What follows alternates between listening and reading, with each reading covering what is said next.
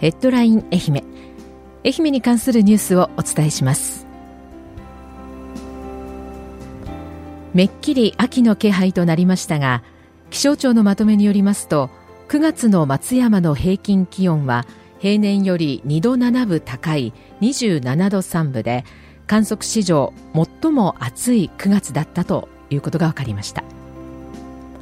また松山では雨が少なく1ヶ月の降水量は7.5ミリで9月として史上最も少ない雨量でした。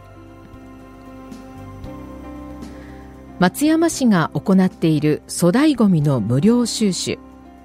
今日からインターネットでも申し込めるようになりました。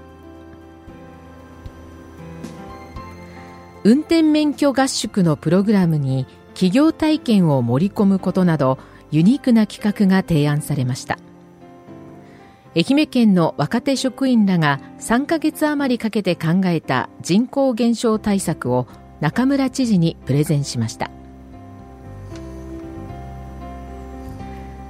看護の心を象徴する火をろうそくに灯し決意を新たにしていました。医療機関での実習を前に松山市の聖カタリナ学園高校では看護師を志す生徒たちが宣誓式に臨みました。年齢や性別に関係なく気軽に楽しめるスポーツとして人気が高まっているモルックの全国大会が来年6月県内で初めて今治市で開催されることになりました。大学の情報発信と地域の発展を目指し愛媛大学と南海放送が協定を締結しました。南海放送ラジオでは今後愛媛大学の情報を随時放送していくことにしています。